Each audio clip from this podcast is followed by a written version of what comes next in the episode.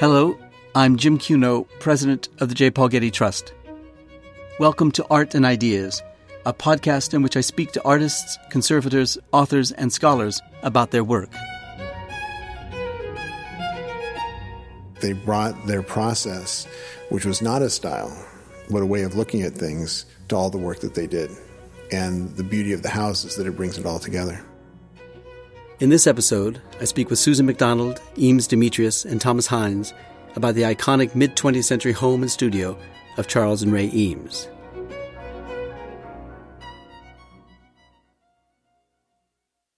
The Eames House, also known as Case Study House Number 8, sits on a wooded bluff in the Pacific Palisades neighborhood of Los Angeles, overlooking the Santa Monica Bay. The site features two structures that served as the home and studio of mid 20th century husband and wife designers Charles and Ray Eames. The design of the house was first sketched out by Charles with Eero Saarinen in 1945. Charles and Ray later reworked the design to make better use of the natural properties of the site, preserving the surrounding meadow and trees. They moved into the house on Christmas Eve 1949 and lived there for the rest of their lives. Much admired for its use of prefabricated materials and address of the site, the house has become an icon of modernist design. Charles died in 1978 and Ray 10 years later. The Eames Foundation was established in 2004 to protect the house and the designer's original intentions. Seven years later, the Getty joined forces with the Eames Foundation to assess the condition of the house, its contents, and its setting. As part of the Getty Conservation Institute's Conserving Modern Architecture initiative, the Getty and the Eames Foundation will work together to develop long term conservation management and maintenance plans to ensure the preservation of the house for generations to come. To discuss the house and project, I recently met with Eames Demetrios, grandson of Charles and Ray Eames, director of the Eames office, and chairman of the Eames Foundation, Thomas Hines, renowned architectural historian, and Susan Macdonald, head of field projects of the Getty Conservation Institute. We gathered in the studio on a rainy Los Angeles afternoon. Welcome, everybody. Thanks for joining us in this podcast. Our pleasure. Tom, why don't you describe the house for our listeners? The house has two buildings connected a residence toward the ocean and a studio to the east. 17 feet high, I think, something like that. About 2,500 square feet, the two buildings. A kind of steel cage with glazed and solid panels. The solid panels for insulation and visual variety, mostly red, blue, and black. It is set back of, north of, a line of eucalyptus trees looking out down the meadow to the Pacific Ocean. The materials are steel frame, Cemesto panels, is that it? Infill. Uh, Susan, what are Cemesto panels? So the Cemesto panels are two layers of cement um, fibre, risk material, that contain an insulating material in between them. They're a modern material that was designed for insulating material and used here typically of many of the other materials in taking a kind of prefabricated material and then crafting it um, in a particular way in the house. We should probably describe that in this metal cage you're talking about that some of the open spaces are filled in with glass, some are filled in with a Cemesto panel, yes. some is with wood, some is with I guess plaster, I suppose it is. What what was the thinking about why certain parts of it would be glass, certain parts would be Cemesto panels? Was was there insulation factors inclined? Of course, there was light that was taken into consideration, but what what was the, the as much light as possible I'm not sure that insulation was a major factor, was it? In this climate, uh, it frequently is, there's not enough of that.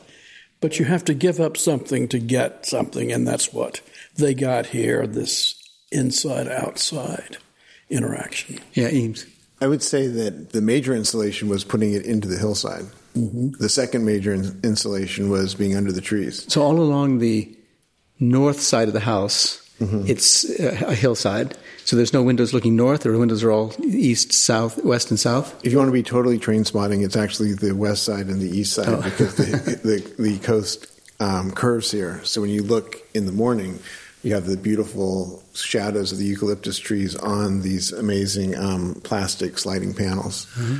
Another thing that people often notice is that many of the panels are painted. Right. And they gave a lot of thought to that.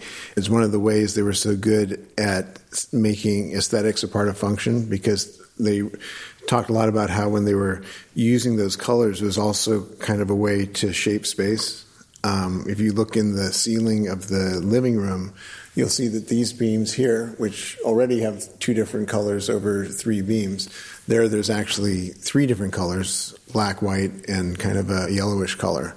And so this is a way to define space as opposed to that white box we often associate with modernism that oh, it's all got to look uniform and you almost don't have your bearings. They saw that color would be a way um, which we think of as being ornamental, but actually to help you understand how to use the space, how to, you know, what was in it, where you stood in it. And uh, you see that um, throughout their work, this refusal to reject either traditional idea of function or traditional idea of beauty, but really um, accomplish both. Yeah. Yes. Well, why don't we back up for a second and talk about Charles and Ray Eames and their career and what brought them here and why on this bluff? Well, Charles and Ray are best known as furniture designers, and um, that most people come into their work through the door of furniture, but they also made over 100 short films. They designed exhibitions, they did graphics, they did textiles, they did multimedia design, um, they did uh, lectures, they did toys the, the amazing thing is that they brought their process, which was not a style, but a way of looking at things, to all the work that they did. And the beauty of the house is that it brings it all together. Charles Eames was born in St. Louis in 1907, I believe, um, and educated in the schools there. Two years at Washington University studying architecture, which he didn't finish uh, but he left um, to go to Cranbrook Academy in Michigan, um, where he studied with uh, one of his great idols, Eliel Saarinen, and became a great friend of Eliel's son, Eero Saarinen. And Ray also uh, joined him there. She had been born in Sacramento 1919? 1912, although she would have 1912, all right. Born in Sacramento, 1912, and um, educated um, mostly in New York with the painter Hans Hofmann, who also told her about Cranbrook and encouraged her to go there. So the two of them met at Cranbrook. What brought them to Los Angeles? several things. Um, I think they wanted to get away from the East and Midwest. They didn't want to go to New York. They said they knew too many people there, and they uh, wanted to branch out. They were attracted by the presence of the film industry and by the tradition already, tradition of modern architecture in Southern California uh, Irving Gill initially, turn of the century, then Frank Lloyd Wright here, then Rudolf Schindler and Richard Neutra, uh, all of whom came as immigrants to Southern California and established and built wonderful work. Uh, they were quite aware of that. Ray told me several times how I think the word she used was thrilling. It was to live in Neutra's Strathmore Apartments in Westwood, where they did one of their early plywood experiments, did they not? They did, they the, did quite a few. Yeah. Uh, in the what bathtub. What do you mean by those experiments? What were they experimenting with? Well, the first one was the famous uh, splint for the um, military.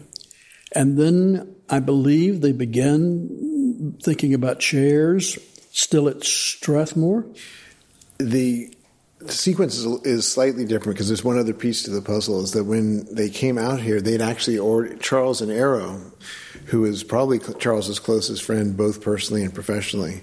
They had done the organic chair together, and that had had the prize that any designer, young designer today would would also pretty mm-hmm. much kill for, which was that your chair was actually going to be made. And so they uh, they won the prize um, in early '41. Ray did not; it was not involved in the design, but she helped prepare the presentation drawings.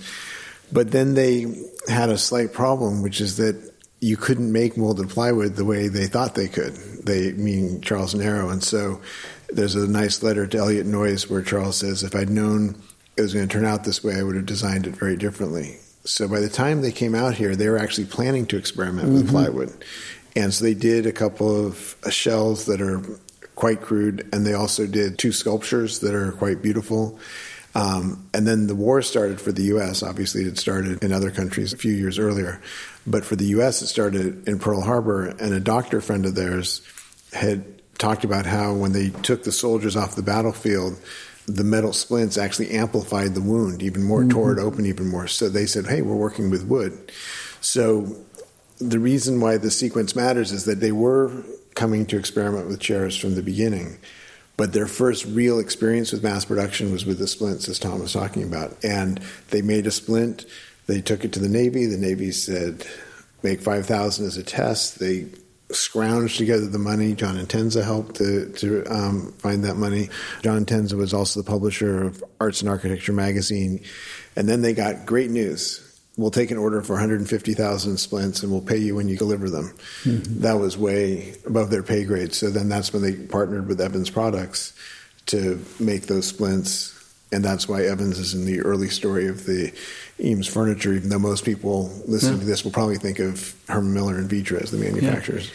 So this 1941, you're talking about this when things get started with the plywood uh, splint. But by 1945, they're with Saarinen. Charles is designing this house. Tell us about the case study program and about John Entenza, whose name's already come up once. Yes. Well, John Entenza is a key figure in all of this. He was born in Michigan uh, went to the University of Virginia, was planning to go into the diplomatic corps, but he was a well educated man of many interests, uh, one of which was architecture, the arts in general, and architecture. And he decided to come here. And he got a job here with MGM doing experimental films. And then, with some money he had inherited from his mother, uh, he looked around and um, got a job um, with California Arts and Architecture magazine. And um, several years later, he was able to buy the magazine and uh, became editor. And then uh, decided he wanted it to sound not quite so parochial, and he dropped the California and it became Arts and Architecture magazine and was a major vehicle for many things, uh, but certainly in spreading the word that Southern California was a lively place for the arts.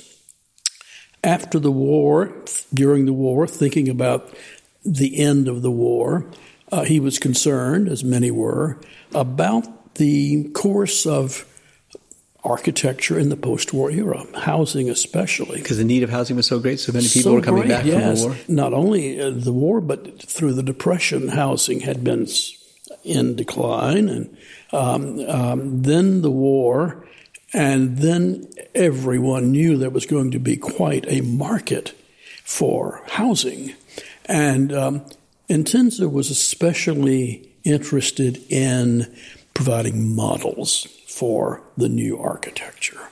And he decided that the magazine uh, would sponsor a program of models, of case study houses, he called it, uh, from which architects, builders, clients, patrons could draw ideas and inspiration. That was the beginning of the case study program. And um, John Entenza was a very orderly person. The only thing disorderly was the numbering, which is kind of a mess. Uh, it doesn't make much sense now. The numbers were awarded, um, and the building might either not be built or be built so much later that the numbers no longer corresponded. But initially, Entenza had hoped the magazine would sponsor the houses and select the architects and clients.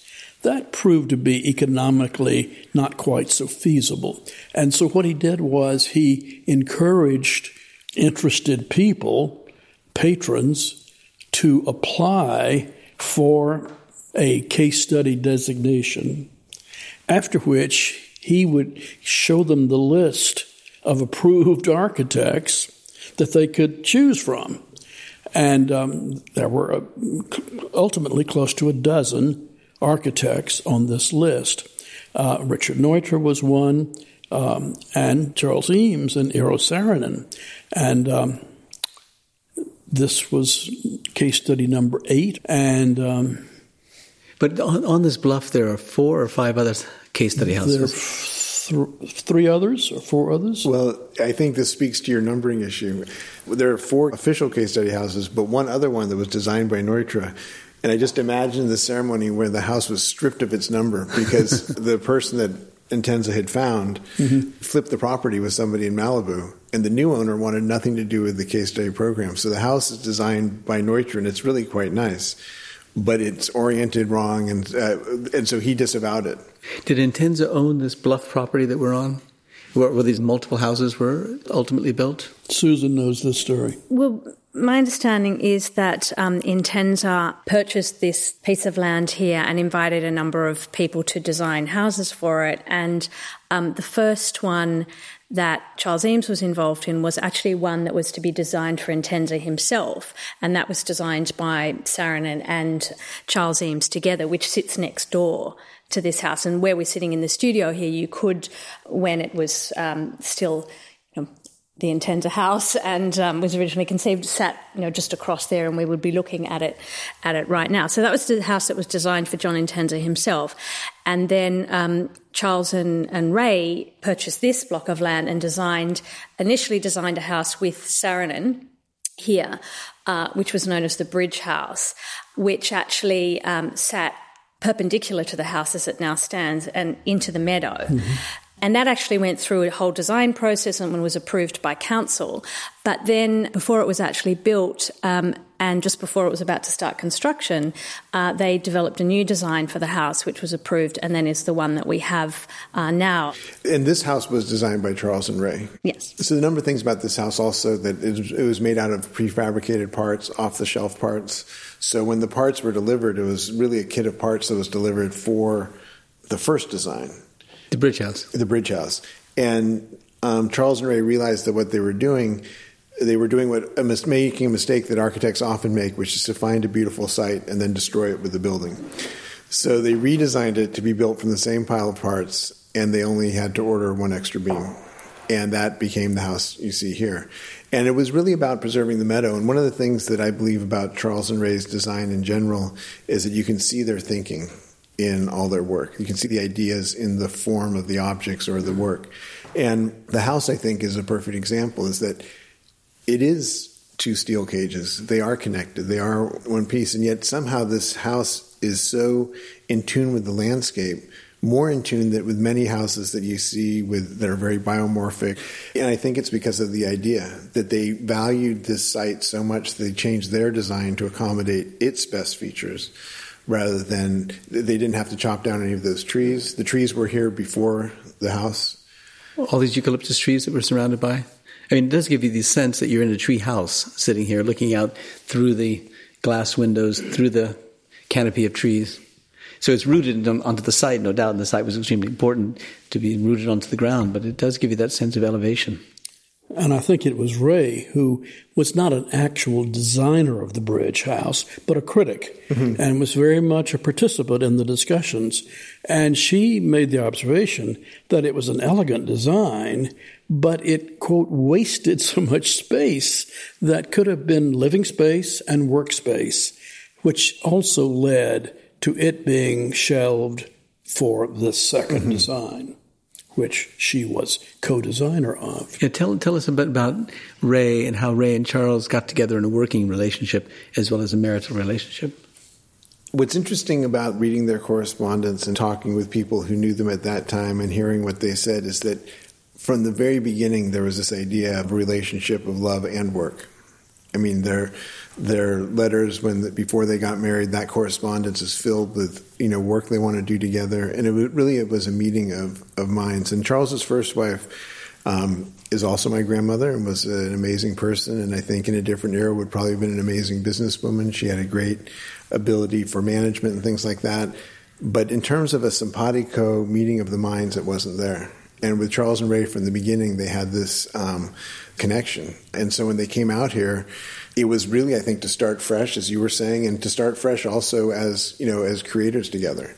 And so, I mean, one of the things that I think is interesting, and this house actually a great example is that in their process there was a lot of iteration, meaning they would do version after version of an idea. If you ever get a chance to see some of the furniture exhibitions, you see all these different prototypes. And what's interesting is that architecture is one of the most expensive media in the world, maybe even the most expensive, and yet they found a way to iterate here to do this idea. I don't think any of them, even Eero, I'm sure, did not think, oh, we waste our time doing the bridge house. It was just a way to complete some thinking. They completed it so far, they ordered the parts, but they saw it could be better.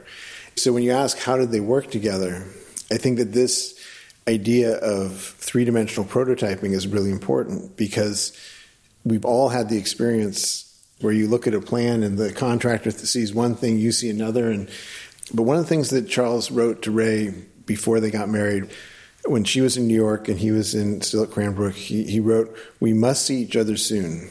This business of being dream people in each other's minds is no good." So it is super romantic, but it's also very relevant to this collaboration because they didn't want to make the dream house in their minds the dream design. They wanted it to really be there. So when you ask how they work together, by always being very visionary but very pragmatic at the same time and focusing on what they were actually able to accomplish. They would push the envelope, they would challenge what other people had done before, but they were always working in actual forms. And you see it really clearly in the furniture, but I think you also see it here.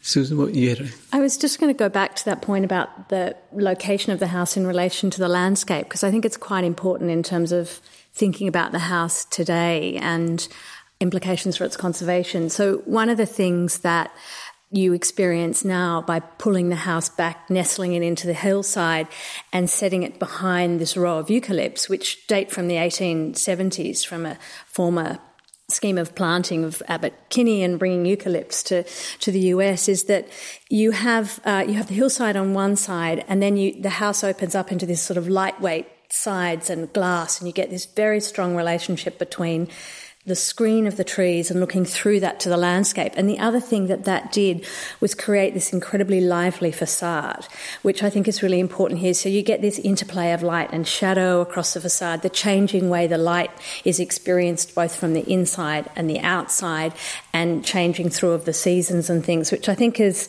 so special about this house that quality of light, the way you experience the, the house from inside is very beautiful and very and special and changing. It's sort of you know it, it it's never static, and I think that also went to the way the house was then occupied and furnished and changed and things that they collected, you know, came into the house and were moved around. And so there's this sort of feeling of playfulness and joy that you get from this very lively facade that is then sort of echoed inside the house and the way they lived and worked here and how that related to their design process. And, and I think that's, some of that's a tangible thing and some of it's sort of slightly it's intangible it's about spirit of place that we talk about sometimes mm-hmm. with this house which i think is really quite lovely and quite special. And the fact that that can be experienced here is really what makes it stand out, I think. And, you know, it's a different modern house mm-hmm. in that regard. And even the way we used it when we would stay here is that it is two buildings. They are connected by this retaining wall um, that goes into the hillside. But even the way the um, courtyard and the patio have almost a grid, not almost, they do have a grid, invites you to think of those as rooms that just don't happen to have walls and ceilings. And my recollection is very vivid of when we come here, it would be very natural. You'd walk in the door that has the doorbell next to it, but almost immediately you'd open the kitchen door. And I'd be curious if you had a similar experience when you visited Ray up here.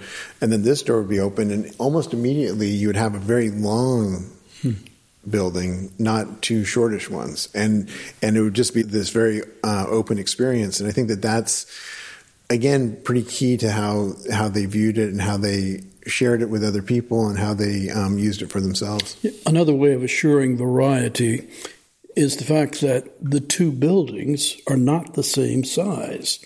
The living residential part to the west is longer by several bays. So we were sitting in the studio. This was conceived as a workspace, and you distinguished it from the residence uh, in the other building. Um, how long was it the center of their work? Or was it always the center of their work? But at some point, they opened an office, and they were here for a few years before they opened the office. Their first studio was actually well on Santa Monica Boulevard, not far from the um, uh, the barn by Quincy Jones, which had not been built then. Um, but their first is Tom studio said, was really the Strathmore Apartments. Yeah, that was the first North place. Strathmore and, Apartments and the bathtub. Yeah, yeah, absolutely. Bathtub, and even I think my mom's room was pressed into service when she went to college. Um, but then they went to a couple places. But in 1943, they went to 901 West Washington Boulevard, which is now Abbot Kinney. They had the front part of it. That was their office, and then it was the molded plywood division of Evans Products and then around there, there was a factory where they made some of the splints as well as on that site. So when this place came along, they had been working together professionally, you know, for eight years. And they built this, and this was actually intended to be a film studio. Uh, like a lot of the photography for the House of Cards toy was done here. The early films, Toccata for Toy Trains, Traveling Boy, Blacktop, and a number of others were all done in this space. And then um, in 1958, three things happened simultaneously. The first thing is after Herman Miller took over the manufacturing in the U.S., the back part of 901 was used by Herman Miller as a factory. So again, if you think about this maker idea of the feedback loop between design and manufacturing, it was perfect. There was a factory back there. But the problem was at a certain point, Miller didn't need such a small factory. The Eames office got their first big commission from, from IBM and then, even more important, my three older siblings um, came here to California after our mom um, uh, divorced her first husband, and they needed a place to stay, and they stayed here. Charles and Ray invited them here, and the logical place to have them stay was here in the, the studio of the house. They got to have a rope swing hanging from that ceiling and swing off the stairs into a pile of boxes, which I still feel enormously oppressed that I wasn't part of. But what happened was is that that confluence of things really meant that the whole creative center of gravity shifted to 901. So after 1958, this was primarily a residence, uh-huh. and the studio became sort of functioned as a extended living space. Ultimately, Charles Ray had five grandkids. If we all came down together, we would stay here. If we were by ourselves, we could stay in the house part. And if you look at the photographs, after about 1962 or three, pictures of the living room look pretty much identical to how it looks today, which is one of the things that's helped us as we decide what period of time to choose. It's not like we're choosing the moment two seconds before Ray got was hit by a truck we're instead choosing a moment that they had really evolved yeah. a visual experience that worked for them. Now that's a perfect segue to bring the, the Getty Conservation Institute into the conversation because when you said that what time to choose, I think you mean what time to sort of arrest it as a as a, as a m- memorial and as a Correct. great um, monument to modern architecture. How did you um, decide that time, and, and and how did you decide that that's what the, was going to be the work of the foundation, the preservation of this historic house? And then how did you get connected to the Getty Conservation Institute? So if you look at the 60s and 70s, the house is pretty much as we see today. Charles died in 1978. Ray died 10 years the day afterwards, uh, August 21st, 1988. And um, she had explored a lot of different options. I, I have a strong feeling that um, Tom was somebody that she talked to. And uh, in the end, she decided that the thing that she could rely on the most was to have the family take responsibility, both for the work and the intellectual property, but also for the house itself. And, um, you know, one of the things one has to recognize that in America, architecture is just real estate. And it's a whole other topic. But when a house like this comes onto land that's this valuable, you have to take it off the market in some way because you cannot rely on every single buyer wanting to have, you know, these are three acres overlooking the Pacific in one of the most valuable zip codes in America. Ironically, when Charles and Ray built it, it was out of town. So there was that awareness that we were going to have to do something. Our mother, Lucy Eames, um, she was aware of that. But but Ray also knew that she could count on mom to do the right thing. And so mom inherited the house. And uh, for the first year after Ray died, uh, my sister Lucia um, lived here. She's the only person to have an extended living experience here besides Charles and Ray. And then we moved the Eames office here uh, from from 901 because that had to be closed, and so we kind of had a very conservative approach. We didn't change anything. We followed this whole idea of you know do no harm, but in general, we really just didn't didn't change anything, and and it worked uh, for a certain amount of time. Uh, then at a certain point in time, we realized that it was too much wear and tear on the house to have the Eames office here. So we um, got a gallery, and so some operations were here. And in that time, we had decided to really choose the moment in time to arrest it, as you say, um, to be the moment Ray died, but really in this context of it meaning much more than that. That if this were forestry, you'd call it the climax community. It'd be that's what the visually this whole thing had evolved to. And this side had always been a multi-purpose area. So for a while it was as we discussed, but then it was the Eames office, and then now now it's where the foundation office is. So it was more important to keep this structurally identical, but the actual collections at any one point in time didn't have the meaning that they have have on the other side.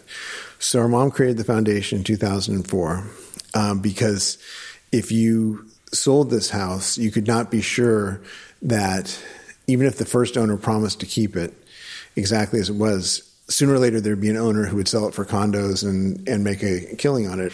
Because uh, in America, you can also save a building from everybody but the owner, when sometimes it's the owner that you really need to save it from.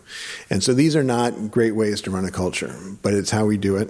And so within that context, the best choice is to, hey, you know, create this foundation, give the house to it. So it's the owner of this house is not the family, it's the Eames Foundation. Yeah. And so that started in 2004.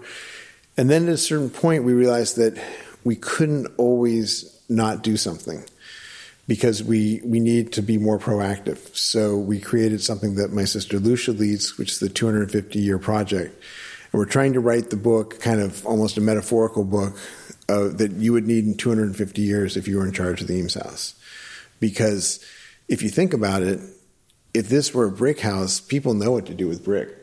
I mean, people know what to do with with wood, but the Crystal Palace, as I understand it, was basically the first all steel building, and that's less than 250 years old. So that tells you how young it is. Even though we think about the Cemestos as being the young materials, even steel is young. You know, there's steel swords, but in, in terms of building.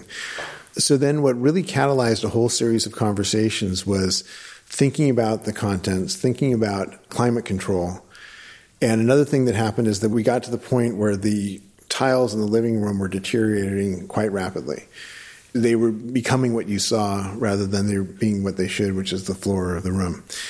And one of the interesting things about the climate control is that when we consulted experts, they assured us that the most important thing to do was to seal off the house and to install air curtains and all this kind of stuff and we said, well, that's totally not the spirit. We've already talked about how there was this real, openness, this indoor outdoor feeling. And they said, you have to do this. And we said, actually, we, we don't have to do it. We're responsible for this house. We need to do what's right for it. And th- we got in touch with the Getty, and you guys were incredibly empathetic to that viewpoint that maybe that it wasn't one size fits all when it comes to climate control. Maybe you actually have to think about the building it's in. So when is that? That's 2011 or 12, huh? 2011. Yeah.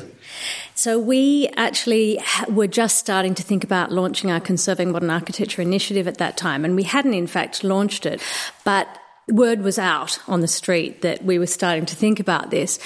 And in fact, what happened was that the architects, um, Wadina, who were working with the Eames Foundation, approached us and said, there are some tricky challenges here with um, doing the work that was immediately on hand, which was the floor. Is there any way that the Getty might be interested in supporting or helping us with this work here? And in thinking about the Conserving Modern Architecture initiative, we knew that we were probably going to want a field project somewhere, and we had been thinking that to have a field project in California would be really terrific because it's such an important place for uh, modern architecture, particularly of the sort of the post-war era. That seemed a good fit for us. I mean, many of our projects are international, but we felt that it would be a great idea to do that. So the Eames Foundation contacted us and said, "Is that something that you might be able to help us with?" And we thought, wow, I mean, what an incredible privilege to be able to, to think that our first field project might not only be in California, but might be in Los Angeles and actually might be to somehow help in some way to contribute to the conservation of this house, which is internationally important, I think. And it also was a great fit for us because that it exhibited a lot of the challenges that conserving modern architecture has. Things like that innovative use of, of materials and construction techniques that brings very specific conservation challenges. Uh, that issue of trying to demonstrate how we might be able to apply typical conservation approaches and methodologies to a modern building. And then the third thing that we thought was really important here was, as Eames said, how do you um, provide the right museum environment, if you like, for this very important collection of objects and furniture and things that related to Ray and Charles' life and tell you so much about their, their design process and their story in a way that doesn't impact on the architecture. And the house is actually quite uh, robust in some ways, but fragile in others. But it's incredibly intact. It's had, as we've heard, very little change over time. And so, how could you find that balance between uh, being a, good place for this important collection to be living with not having an impact on the architectural fabric and also maintaining the way that the foundation liked people to be able to experience the house, that relationship between interior and, and, exterior.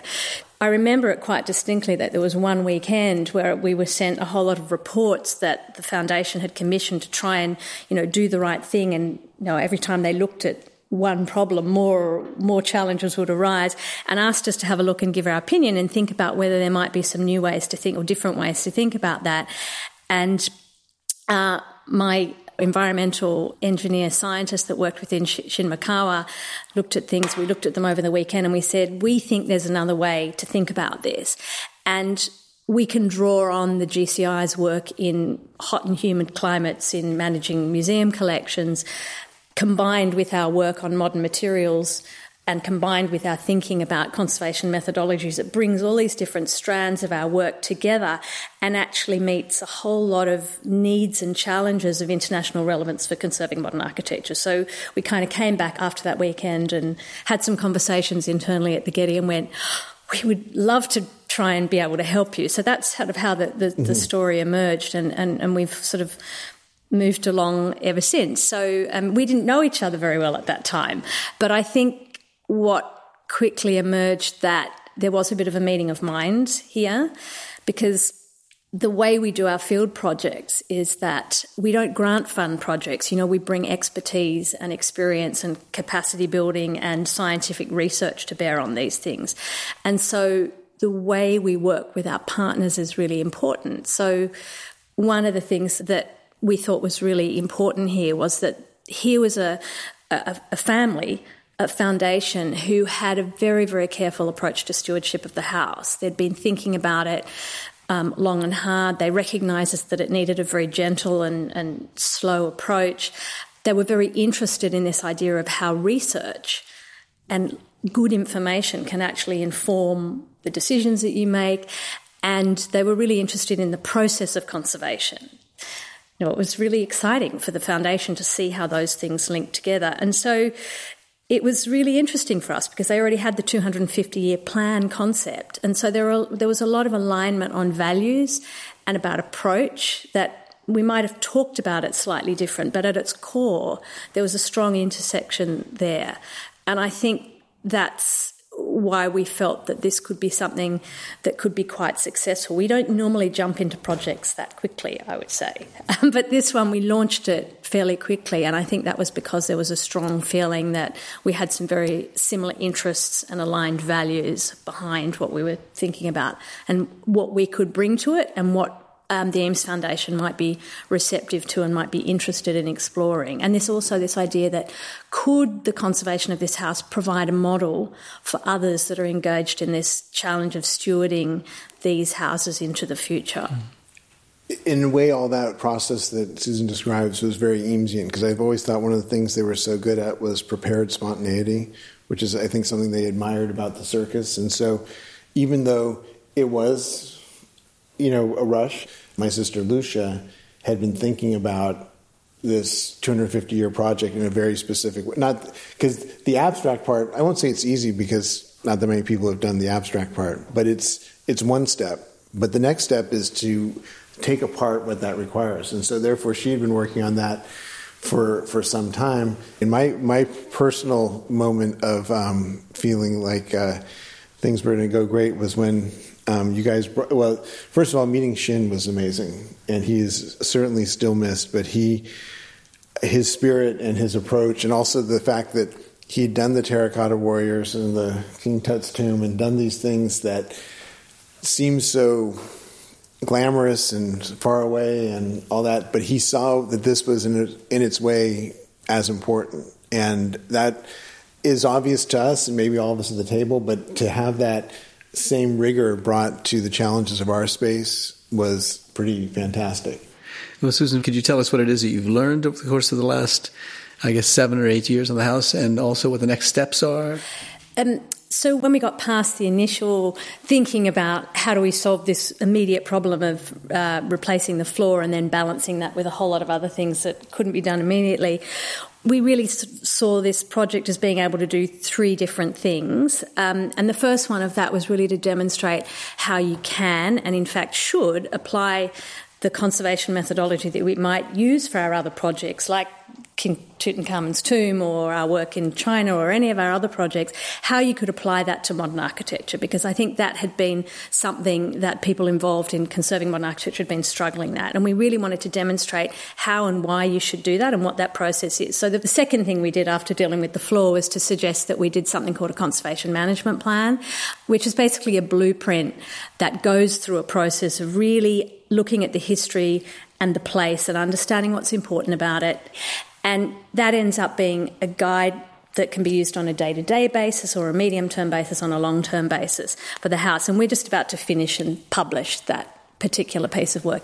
But the, the second thing that we recognised was that. Um, through the conservation of this house, you got to tackle some of the material challenges that we've heard a lot about how the use of innovative new materials, the use of traditional materials in new ways was very much characteristic of, of this particular property and of modern architecture generally, and raises very particular conservation challenges because um, the materials haven't behaved in the way that we thought they might, or we don't know how to conserve them yet, or various things like that.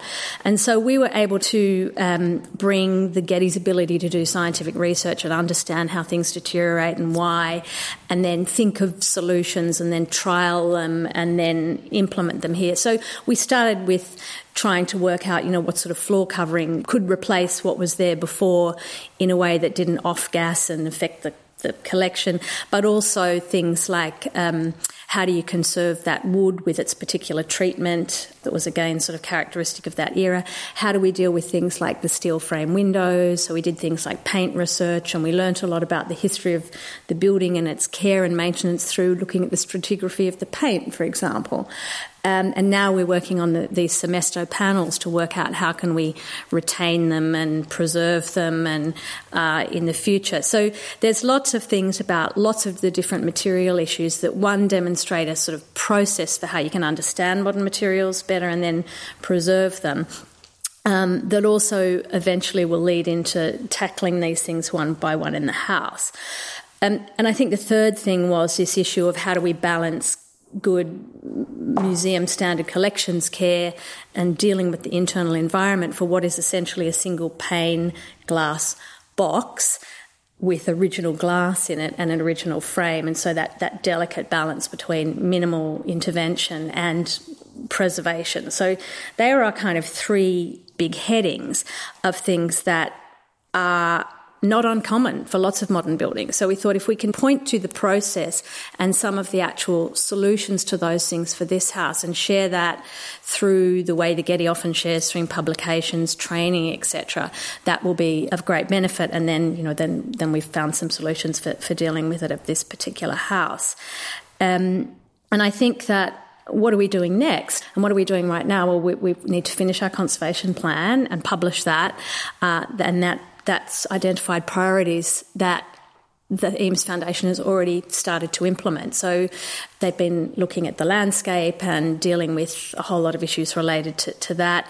The Eames Foundation did a first very light conservation project on the house and the studio in terms of doing some light sort of holding repairs, if you like, to the frame, making sure that it was weatherproof, that the windows opened and shut, things like that. And then um, replaced the roof. Flat roofs, another challenge for modern architecture. And we're now moving into the next phase of that, which we've talked a bit about the Cemesto panels a little bit. And the issue there being that they've got asbestos in them um, while they're not actually actively falling apart. They're not toxic. So, is there a way that you can contain the ones that are still in good condition and therefore keep them, recognizing that you know, there's a lot of original fabric in this house, and we want to try and keep it as much as possible. And if we have to replace them, what sort of materials could be used to replace them? So there's some of those material challenges that we're still doing. The other piece that we're working on right now is this environmental strategy, and we've sort of got to that point now where we've been able to say, okay, well, we understand what's important about this house. We want to minimise the impact on the envelope. You know, we don't want to replace the glass. We, we don't want to completely seal it. So, how could we introduce some light types of dehumidification and airflow in the house in a way that doesn't introduce lots of equipment and have to put ducts everywhere? How can we still respect the Eames Foundation's wish to operate the house, have the doors and windows open so people can experience the, the breezes through the house or, you know, have the door open and look inside but still protect it from UV light and rapid changes in, of heat and things.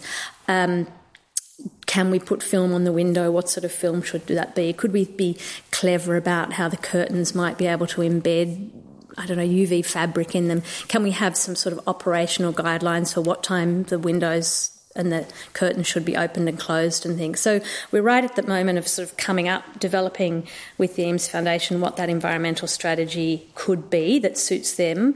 And then the next phase would be to implement and introduce some of those environmental controls. So that's where we're up to right now.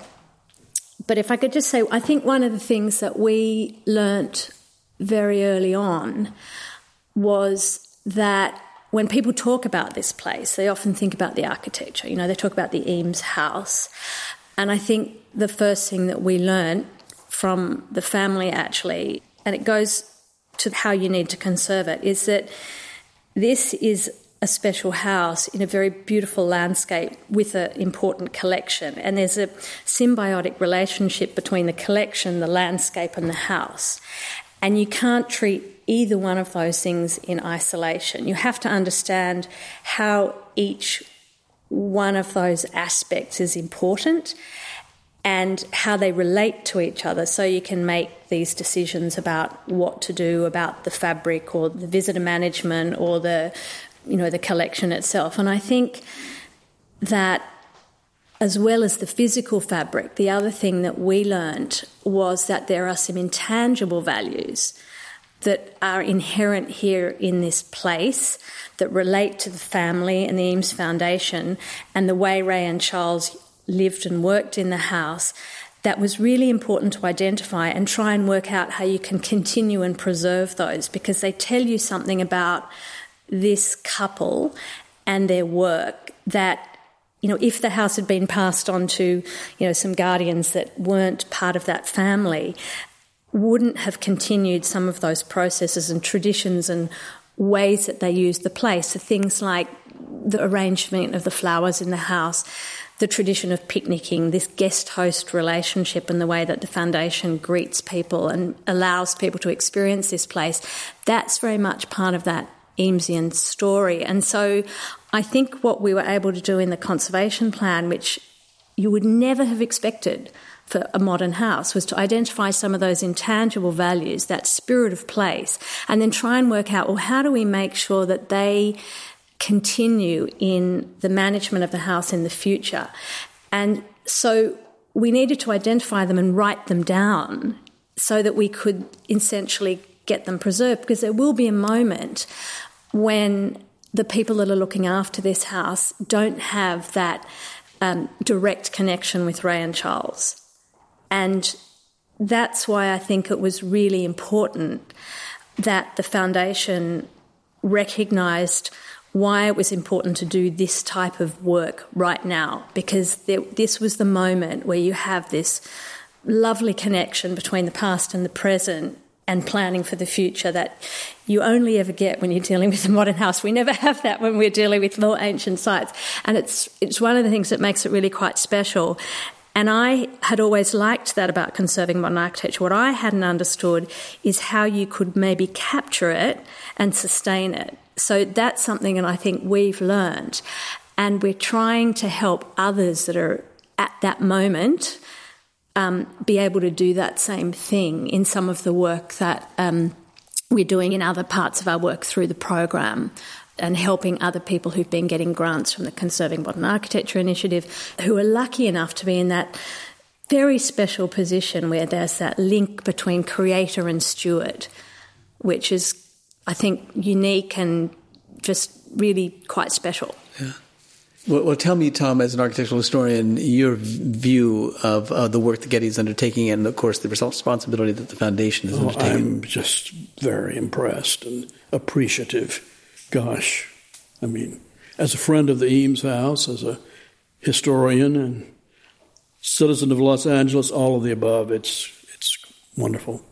There were people at UCLA who were very excited about the possibility of UCLA Mm, moving into this, but they didn't have the grasp of the family and of the distant, distant future needs.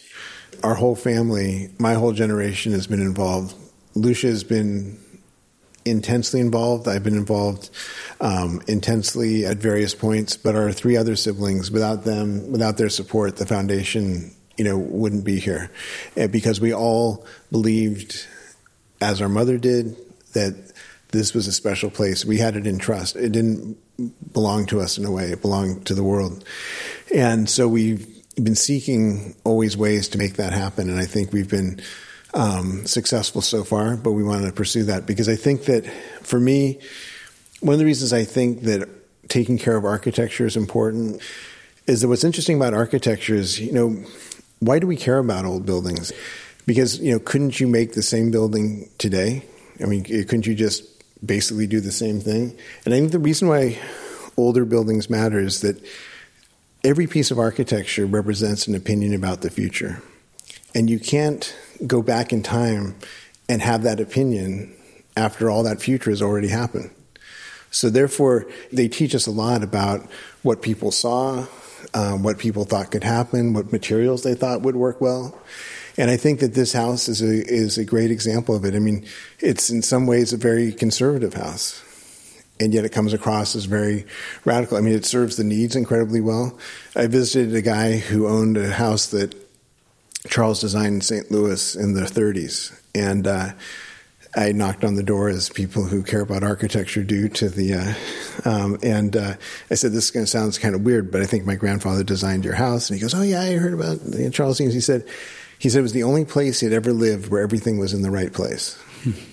And I think Charles would have thought, "Great, I did a great job." And so I think that you see that in this house, and you see it in the whole case study program. You know, this bluff is very unique you know, in terms of to have such a concentration of opinions about the future. Because what's fascinating to me about this program is that it wasn't Levittown one size fits all, and then everybody. And Levittown was a smart idea. This was a very different idea. Was that you were invited to collage your own house from the pieces of the case study houses you saw. And that's a very different idea. And Charles and Ray, in my mind, have always been sort of collage culture meets garage culture because they had that working in the garage, that, you know, um, Jobs and Wozniak thing. And they literally did in that Neutra apartment. But there was another part which was taking pieces and seeing connections that maybe other people um, hadn't seen. So when you come to this house and you walk up this bluff, uh, this driveway, you're invited into that way of thinking. And not everybody leaves their mark in the world that way, that their spirit can be seen through the physical things they left behind. But Charles and Ray are on that list, and that's what this place is. Yeah, I would add that not only did they think about the present and the future, but it reveals the ways they thought about the past. Mm-hmm. This is the most famous of all the case study houses.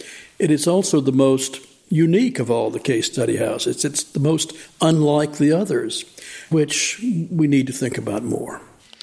Well, thank you all for all of your time on this project. And, and I have to say that you've kept the quality of the house as, as if maybe Charles and Ray had just left, popped out to the store, yeah, might be back any moment now. That's the remarkable thing. Well, I think that's one of the challenges of homes in general is that any other kind of building you can repurpose. You can turn a Carnegie Library into a good restaurant and probably a Radio Shack with you know a certain amount of pivoting. But but a house always has to be a home, and so how to keep that feeling into the future, but in an authentic way, because it has to also be real. I know we spent a lot of time thinking about it, and I think, like everything else, it takes hard work.